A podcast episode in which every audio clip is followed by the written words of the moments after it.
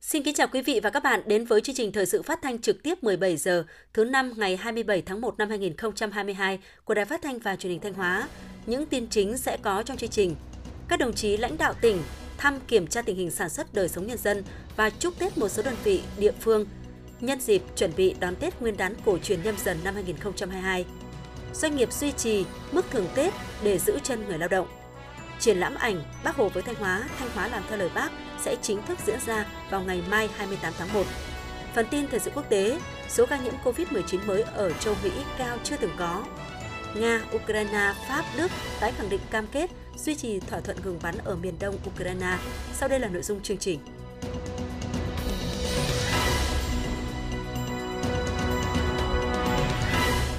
Ngày 27 tháng 1, đồng chí Lại Thế Nguyên, Phó Bí thư Thường trực Tỉnh ủy, Trường đoàn đại biểu Quốc hội tỉnh Thanh Hóa đã đến thăm kiểm tra tình hình thực hiện nhiệm vụ và chúc Tết Cục Thuế Thanh Hóa và Cục Hải quan Thanh Hóa.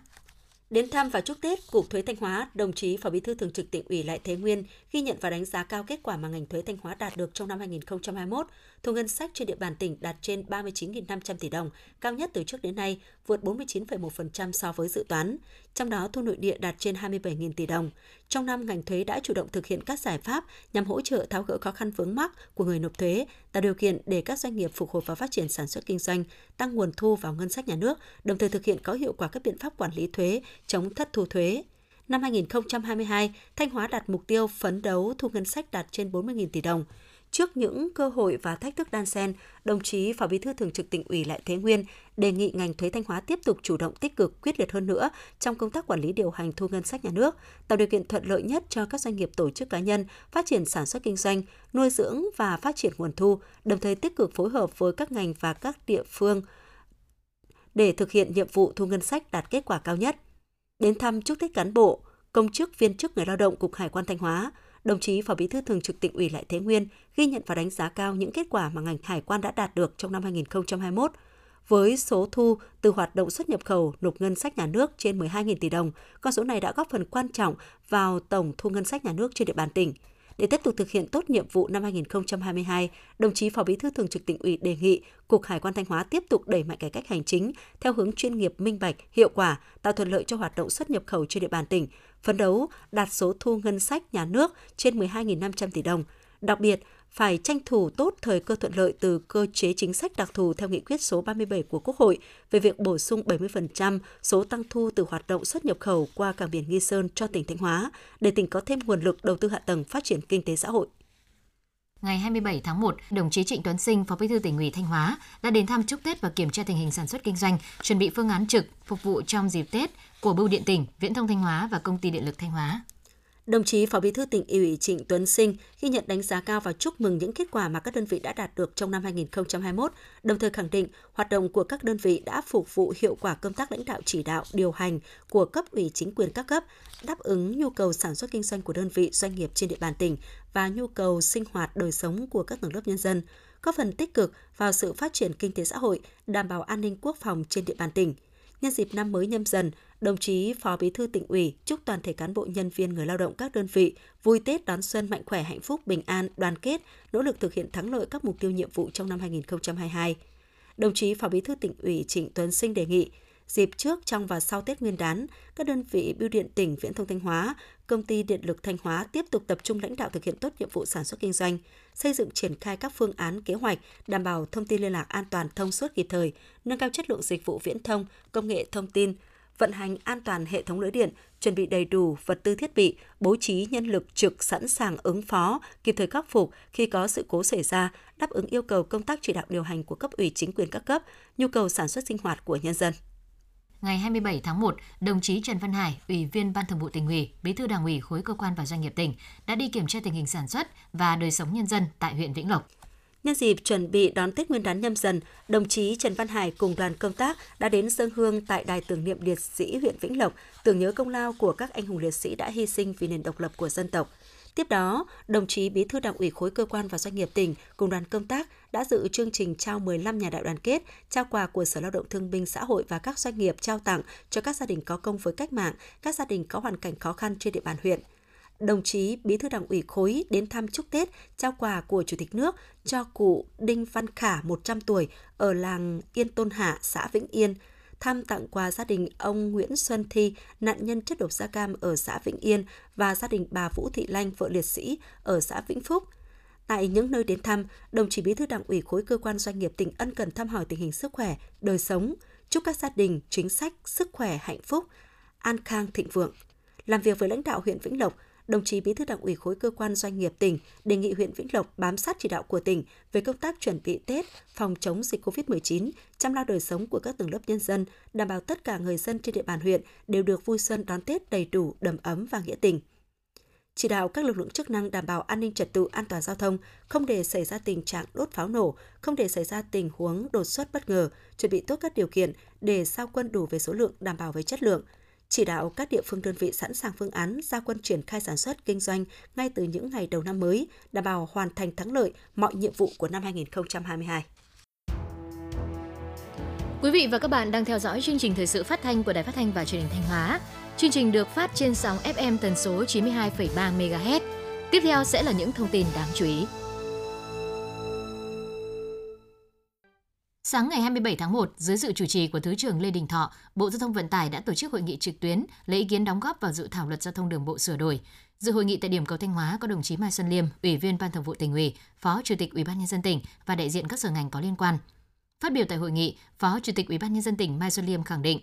Việc sửa đổi luật giao thông đường bộ là rất cần thiết nhằm đáp ứng được yêu cầu phát triển của xã hội, phù hợp với thực tiễn và nâng cao năng lực quản lý nhà nước trên lĩnh vực giao thông đường bộ. Đối với đề xuất tách luật điều chỉnh lĩnh vực giao thông đường bộ thành hai bộ luật riêng biệt gồm Luật Đường bộ và Luật Đảm bảo trật tự an toàn giao thông đường bộ, căn cứ trên các ý kiến của các ban ngành tại cuộc họp trước đó, đồng chí Phó Chủ tịch Ủy ban nhân dân tỉnh cho rằng hiện chưa đủ căn cứ để thực hiện tách hai bộ luật này, do trên lĩnh vực giao thông thì dù ở loại hình nào cũng phải có ba yếu tố ràng buộc chặt chẽ, gồm hạ tầng phương tiện kỹ thuật và con người. Phó Chủ tịch Ủy ban nhân dân tỉnh đề nghị cần phải thay đổi giáo trình và nâng cao thiết bị phục vụ quá trình đào tạo lái xe nhằm trang bị cho người lái xe các kỹ năng cần thiết để tham gia giao thông an toàn. Ngoài ra, đồng chí Phó Chủ tịch Ủy ban nhân dân tỉnh Mai Xuân Liêm cũng đề nghị không khoanh vùng hẹp đối với xe điện 4 bánh như dự thảo luật đang nêu mà cần phải áp dụng chung như đối với xe ô tô 4 bánh thông thường. Nhân dịp chuẩn bị đón Tết cổ truyền của dân tộc Việt Nam, lãnh đạo Ủy ban Mặt trận Tổ quốc tỉnh và Hội hữu nghị Việt Lào tỉnh Thanh Hóa đã đến thăm tặng quà cho các lưu học sinh Lào đang học tập tại tỉnh Thanh Hóa. Hiện nay ở các trường Đại học Hồng Đức, Đại học Văn hóa Thể thao và Du lịch, Cao đẳng Y Thanh Hóa có 457 lưu học sinh Lào đang học tập. Do tình hình dịch COVID-19 diễn biến phức tạp nên Tết nhâm dần 2022, các học sinh này không thể trở về nước và đón Tết cổ truyền của dân tộc Việt Nam tại trường – lãnh đạo Ủy ban Mặt trận Tổ quốc tỉnh chúc các lưu học sinh đón Tết Nguyên đán tại Thanh Hóa thật nhiều niềm vui, cùng hòa mình để thêm hiểu nét đẹp văn hóa truyền thống của đất nước Việt Nam. Lãnh đạo Ủy ban Mặt trận Tổ quốc tỉnh mong muốn các nhà trường hỗ trợ tạo điều kiện cho lưu học sinh Lào có một cái Tết Việt Nam thật đặc biệt để các em có điều kiện cảm nhận sâu sắc và đầy đủ hơn về Tết cổ truyền của người Việt, góp phần vun đắp tình hữu nghị đoàn kết giữa hai nước Việt Nam Lào.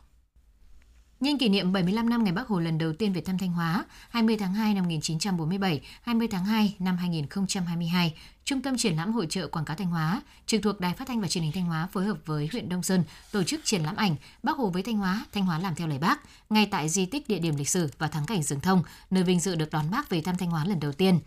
Đến thời điểm này, công tác chuẩn bị đã hoàn tất, triển lãm chính thức diễn ra từ ngày 28 tháng 1. Thời gian qua, Đài Phát thanh và Truyền hình Thanh Hóa đã chỉ đạo Trung tâm Triển lãm, Hội trợ Quảng cáo phối hợp với huyện Đông Sơn khảo sát địa điểm, xây dựng kế hoạch, nội dung sưu tầm lựa chọn gần 350 hình ảnh trưng bày giới thiệu đến công chúng. Không gian triển lãm được trải dài từ khuôn viên di tích đến tượng đài tưởng niệm Chủ tịch Hồ Chí Minh, bố cục gồm hai phần. Phần 1, Bắc Hồ với nhân dân tỉnh Thanh Hóa, giới thiệu trên 50 ảnh tư liệu quý giá gắn liền với 4 lần Bắc Hồ về thăm Thanh Hóa vào các năm 1947, 1957, 1960, 1961. Phần thứ hai, Thanh Hóa làm theo lời bác, giới thiệu gần 300 ảnh về những thành tựu mọi mặt mà Đảng bộ, chính quyền, quân và dân các dân tộc tỉnh Thanh Hóa nói chung, huyện Đông Sơn nói riêng đã đạt được trong suốt 75 năm thực hiện lời dạy của bác. Tỉnh Thanh Hóa phải trở nên một tỉnh kiểu mẫu. Theo kế hoạch, triển lãm sẽ diễn ra từ ngày 28 tháng 1 đến hết ngày 22 tháng 2 năm 2022.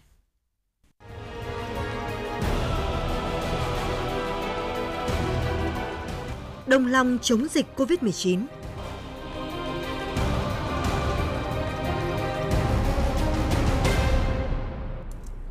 Văn phòng tỉnh ủy Thanh Hóa vừa thông báo số 121, thông báo kết luận của Thường trực tỉnh ủy về công tác phòng chống dịch COVID-19 trong thời gian tới. Theo đó, để tăng cường công tác phòng chống dịch COVID-19 trên địa bàn tỉnh, nhất là việc điều trị có hiệu quả phù hợp với tình hình thực tế đối với bệnh nhân nhiễm COVID-19, bệnh nhân F0, Thường trực tỉnh ủy có ý kiến chỉ đạo như sau. Việc điều trị các ca bệnh nhiễm COVID-19, bệnh nhân F0 cần thống nhất quan điểm sau. Lấy điều trị bệnh nhân F0 tập trung tại các cơ sở y tế là chủ yếu. Điều trị bệnh nhân F0 không triệu chứng tại nhà, nơi cư trú là cần thiết, nhưng phải đáp ứng đầy đủ các điều kiện theo quy định. Tiếp tục duy trì có hiệu quả ba hệ thống điều trị bệnh nhân F0 gồm điều trị tại bệnh viện, cơ sở y tế, điều trị tại cơ sở thu dung của huyện, thị xã, thành phố và điều trị tại nhà nơi cư trú. Việc điều trị F0 không triệu chứng tại nhà nơi cư trú cần căn cứ theo diễn biến tình hình dịch bệnh và điều kiện thực tế của địa phương, nhưng phải thực hiện thận trọng, có lộ trình phù hợp, đảm bảo an toàn hiệu quả. Thống nhất từ ngày 27 tháng 1 năm 2022, giao Ban chỉ đạo phòng chống dịch COVID-19 các huyện thị xã thành phố chịu trách nhiệm xem xét và quyết định việc thực hiện điều trị bệnh nhân F0 không triệu chứng tại nhà nơi cư trú, phù hợp với tình hình thực tế và điều kiện của địa phương.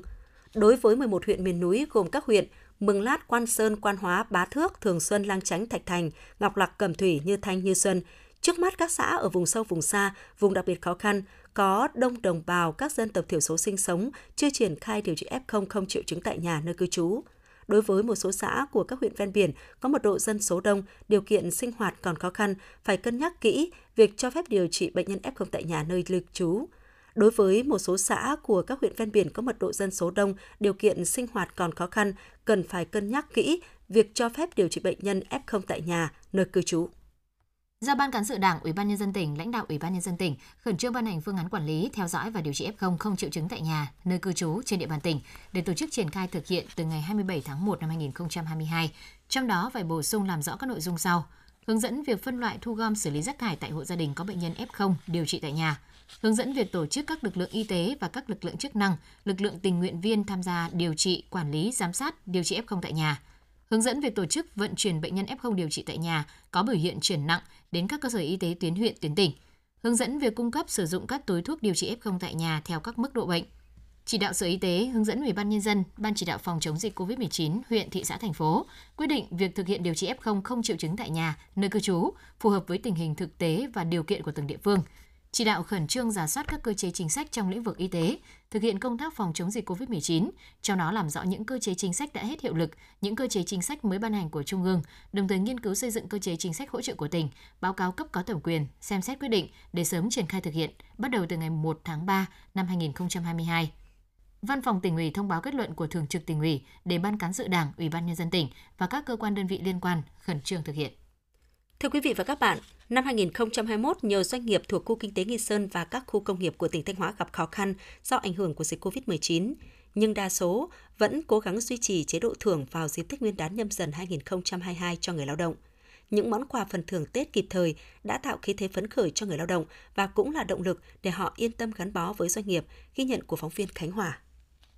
Trong không khí khẩn trương của những ngày cuối năm, gần 350 công nhân của công ty cổ phần xuất nhập khẩu thủy sản Thanh Hóa đang hăng say làm việc với tinh thần phấn khởi vui vẻ. Bởi đến thời điểm này, tất cả công nhân đều đã được nhận thưởng Tết với mức trung bình 6 triệu đồng một người, kèm một phần quà trị giá 500 000 đồng. Ai cũng vui mừng vì những chế độ thưởng Tết vẫn được công ty duy trì như mọi năm. Anh Nguyễn Thế Trung, công ty cổ phần xuất nhập khẩu thủy sản Thanh Hóa cho biết. Công ty đã cố gắng ờ, tạo điều kiện cho thưởng Tết cho công nhân như đối với tôi là 6 triệu thì tôi cảm ơn công ty đã tạo cho công nhân các cái Tết ấm no. Khu kinh tế Nghi Sơn và các khu công nghiệp tỉnh Thanh Hóa hiện có hơn 400 doanh nghiệp với 97.000 lao động đang làm việc. Năm 2021, sự bùng phát trên diện rộng của đại dịch COVID-19 đã ảnh hưởng rất lớn đến năng suất, doanh thu của các doanh nghiệp. Trong bối cảnh đó, các doanh nghiệp vẫn cố gắng cân đối các nguồn thu chi, đảm bảo cho người lao động nhận đủ lương thưởng Tết và các chế độ phúc lợi, Đa số các doanh nghiệp đều thưởng tháng lương thứ 13 cho người lao động. Ngoài ra còn có phần thưởng khuyến khích đối với những cá nhân có thành tích lao động tốt trong cả năm.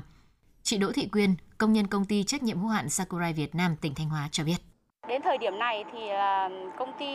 đã chi trả hết những toàn bộ lương thưởng Tết cho công nhân. Nên mà chúng tôi rất là yên tâm trong làm việc và có tinh thần cao hơn trong công việc để giúp công ty à, ngày càng phát triển hơn. Ông Nguyễn Văn Tuấn, Phó Giám đốc Công ty trách nhiệm hữu hạn Hoàng Tuấn, khu công nghiệp Hoàng Long, tỉnh Thanh Hóa cho biết thêm.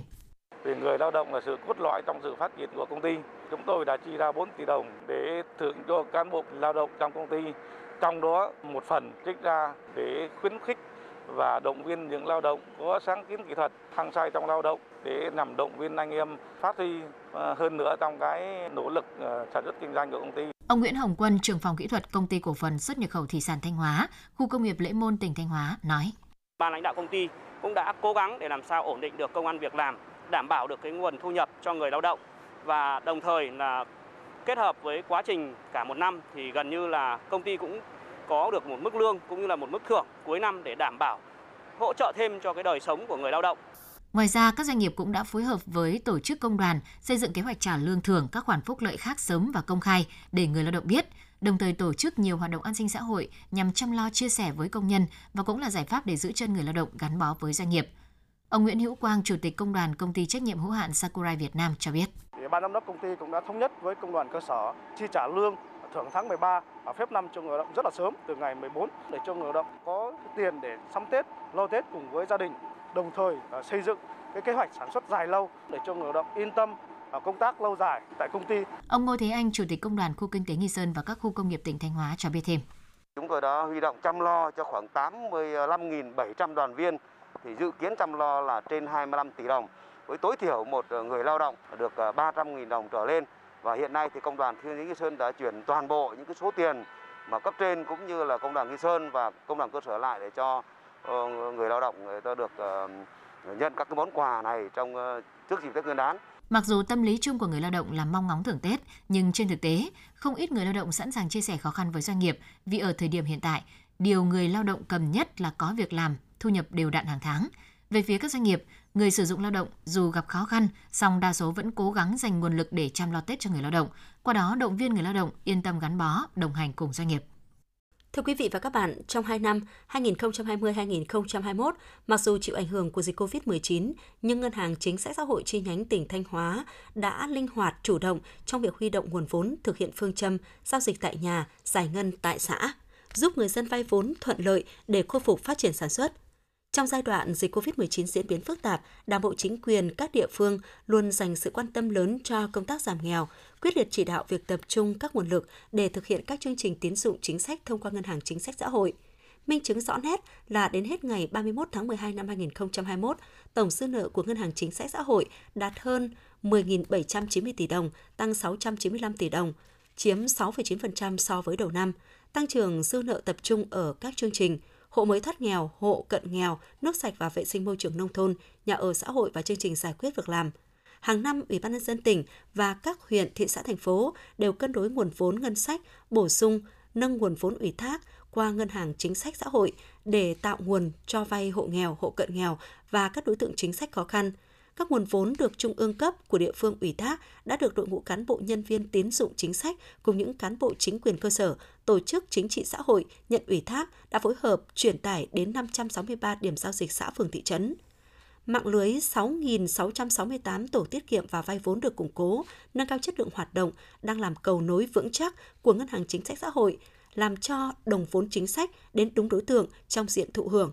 từ nguồn vốn vay của Ngân hàng Chính sách Xã hội trong năm 2021 đã giúp hơn 81.000 lượt hộ nghèo, gia đình chính sách được vay vốn ưu đãi, trong đó có gần 32.100 hộ nghèo, cận nghèo, hộ mới thoát nghèo, 537 học sinh sinh viên có hoàn cảnh khó khăn, xây dựng 59,5 công trình nước sạch, vệ sinh nông thôn. Hỗ trợ kinh phí xây dựng mới 207 căn nhà ở cho người có thu nhập thấp – Cùng với đó, Ngân hàng Chính sách Xã hội Thanh Hóa là một trong những ngân hàng tiên phong chung tay chia sẻ cùng toàn tỉnh và các địa phương, cộng đồng trong phòng chống dịch COVID-19. Xây nhà tình nghĩa cho gia đình chính sách, trao tặng máy tính bảng cho học sinh có hoàn cảnh khó khăn, tặng quà cho người có công. Năm 2022, Ngân hàng Chính sách Xã hội Thanh Hóa cam kết đồng hành cùng với người nghèo và các đối tượng chính sách có hoàn cảnh khó khăn. Thưa quý vị và các bạn, nắm chắc tình hình, tăng cường quân số để tuần tra canh gác nhằm đảm bảo an toàn cho những cánh rừng luôn được lực lượng kiểm lâm xác định là nhiệm vụ hàng đầu trong thời điểm này. Rừng được bảo vệ thêm xanh và bình yên với các chiến sĩ kiểm lâm thực sự là niềm vui mỗi khi Tết đến xuân về, ghi nhận của phóng viên thời sự. Những ngày cuối năm Tân Sửu, con đường tuần tra của trạm bảo vệ rừng Xuân Du thuộc hạt kiểm lâm huyện Như Thanh dường như xanh hơn với trời non lộc biếc cũng như bông hoa rừng khoe sắc. Anh Nguyễn Văn Luyến, trạm trưởng trạm bảo vệ rừng Xuân Du cho biết, rừng trạm được giao nhiệm vụ quản lý hai xã Xuân Du và Nghi Phượng với hơn 1.000 hecta. Đặc biệt tại xã Xuân Du có hơn 273 hecta rừng thông nằm xung quanh khu vực Phủ Na, nên nguy cơ cháy rừng cao hơn trong dịp Tết do người dân dâng hương lễ chùa. Xác định an ninh rừng đầu năm đảm bảo thì cả năm mới ổn định, do đó tổ chức của anh phân hai người một ca, túc trực 24 trên 24 giờ để hướng dẫn nhân dân và dễ dàng xử lý khi có tình huống phát sinh xảy ra. Trạm quản lý 1.700 ha, khu vực ờ, gần chùa Phù Na đầu năm thì cái tỷ lệ khách đến để thắp hương và đi lễ chùa rất đông. Có hai anh em thì đúng là cũng vất vả. Trong cái công tác quản lý thì là ngày nghỉ nhưng mà anh em vẫn phải ờ, trực thường xuyên có mặt tại khu vực chùa, có biện pháp ngăn chặn kịp thời để đảm bảo rừng được bền vững. Tết năm nay đối với kiểm lâm viên địa bàn Lê Văn Tú có nhiều điều đặc biệt. Đây là cái Tết đầu tiên sau khi anh lập gia đình và cũng là cái Tết đầu tiên của anh tại đơn vị mới. Tuy nhiên đây không phải là cái Tết xa gia đình đầu tiên của người kiểm lâm này. 6 năm gắn bó với nghề kiểm lâm cũng là 6 năm Tú ăn Tết xa nhà. Tại uh, như trạm kiểm lâm Cát Vân của em phụ trách thì có ba có ba người thì ba chú cháu là chia nhau chia nhau ra hai ca để trực cái điều kiện khó khăn xa gia đình rồi nhưng mà mình đã xác định theo nghề rồi là mình phải gắn bó với nghề và làm hoàn thành tốt cái nhiệm vụ được giao. Mùa xuân về, những công việc của các cán bộ kiểm lâm cũng không hề ngơi nghỉ. Để giữ được sự bình yên cho những cánh rừng, các cán bộ kiểm lâm địa bàn đã thay nhau tuần tra kiểm soát trong trường hợp báo động có tính chất nguy hiểm. Việc thức đêm nằm lại rừng là không thể tránh khỏi. Ông Đinh Đình Nam, trạm trưởng trạm kiểm lâm Cát Vân, huyện Như Xuân cho biết, nhiều đối tượng hay lợi dụng thời điểm trước trong và sau Tết xâm hại tài nguyên rừng. Do đó đơn vị đã cắt cử kiểm lâm viên địa bàn phối hợp với các lực lượng chức năng tăng cường tuần tra kiểm soát an ninh rừng, phòng chống cháy rừng. Ở trong cái dịp trước trong sau Tết thì thường thường thì cái công tác quản lý bảo vệ nó vất vả hơn bởi vì là cái nhu cầu sử dụng lâm sản để sửa chữa nhà cửa rồi là các cái đồ gia dụng của nhân dân vào dịp Tết trước Tết nó cũng cao cho nên là anh em là phải tăng cường cái thời gian để đi cơ sở nhiều hơn bám sát địa bàn cùng với chính quyền địa phương để thực hiện tốt công tác quản lý bảo vệ rừng.